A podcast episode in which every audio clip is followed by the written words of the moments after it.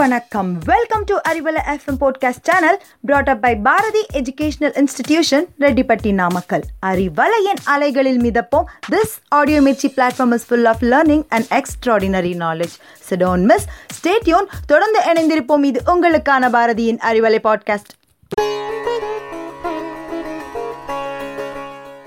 கற்பித்தல் என்ற தெய்வீக பணியை ஏற்றுள்ள ஆசிரிய பெருமக்கள் அனைவருக்கும் என் பணிவான வணக்கம்.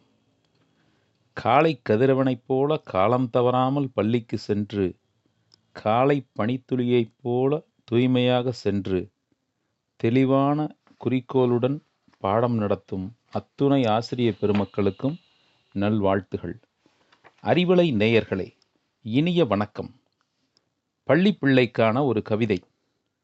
பையெடுத்து தோளினிலே மாட்டு பள்ளியிலே சிந்தனையை நாட்டு சுயமின்றி சோம்பலினை ஓட்டு ஆளவரும் வீரனைப் போல் ஆடிவந்து பாடிவந்து காட்டு.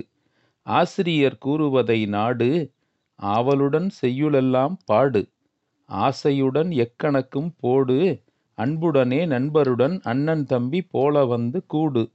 துன்பமென்று கல்வியிலே ஏது தூக்கமுடன் செல்வதுதான் தீது. தெம்புடனே அச்சமின்றி மோது தேவையில்லை வீண்கவலை தேடி வரும் நல்லறிவின் தூது. வீடு வந்து கற்றவற்றைக் கூறு வேலை வந்து சேர்ந்தாலும் பாரு. நாடு வந்து போற்றிடவே மாறு நாட்டமுடன் பாடுபடு. நாடி வரும் நன்மை பல நூறு. கல்வியினை மேன்மை என்று பேசு கல்வியின்றி வாழ்ந்திட நீ கூசு. கல்வியினால் போய்விலகும் மாசு காலமெல்லாம் வாழ்வு தரும் கல்வியிலே நல்ல புகழ் வீசு. என்கிற நல்ல கவிதையை தந்த நல்லவரையும் வாழ்த்தி அன்போடு ஒரு ரகசியத்தை சொல்லுகிறேன்.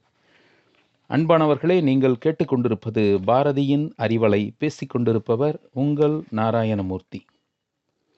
அந்த காலத்தில் ஒரு இளைஞர் சாக்ரட்டிஸ் கிட்ட வந்து வெற்றிக்கான ரகசியம் என்னன்னு கேட்டாராம். சாக்ரட்டிஸ் உலகறிந்த மாமேதை எல்லாருக்கும் தெரியும். அந்த சாக்ரட்டிஸ் அவர்கள் அந்த இளைஞன்ட்ட அடுத்த நாள் காலையில் ஆற்றங்கரைக்கு பக்கத்தில் வந்து என்னை பாரு அப்படின்னு சொல்லி அனுப்பிச்சாராம். அடுத்த நாள் ஆற்றங்கரையில் கேள்வி கேட்ட இளைஞனும் அறிஞர் சாக்ரட்டிஸும் சந்தித்தனர். அந்த இளைஞரை என் கூடவே இந்த ஆற்றங்கரையில் நடந்து வா அப்படின்னு சொல்லி அவர் கேட்டுக்கிட்டாராம். தண்ணீருக்குள்ளே இறங்கி அவர் நடக்க ஆரம்பிச்சாராம். அந்த இளைஞனும் கூடவே நடந்து போனானாம்.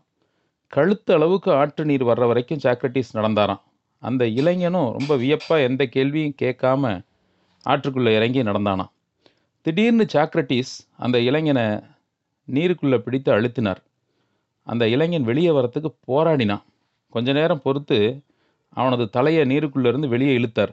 அவன் செய்த மொத வேலை அவனால் முடிஞ்ச அளவு காற்றை மீண்டும் மீண்டும் உள்ளே இழுத்தது தான் சாக்ரட்டிஸ் அப்போ கேட்டாராம் நீ நீருக்குள்ளே இருந்தபோது எதை அதிகமாக விரும்பினாய்? அப்படின்னு கேட்டாராம். அந்த இளைஞன் காற்று காற்று தான் மூச்சு விட முடியல.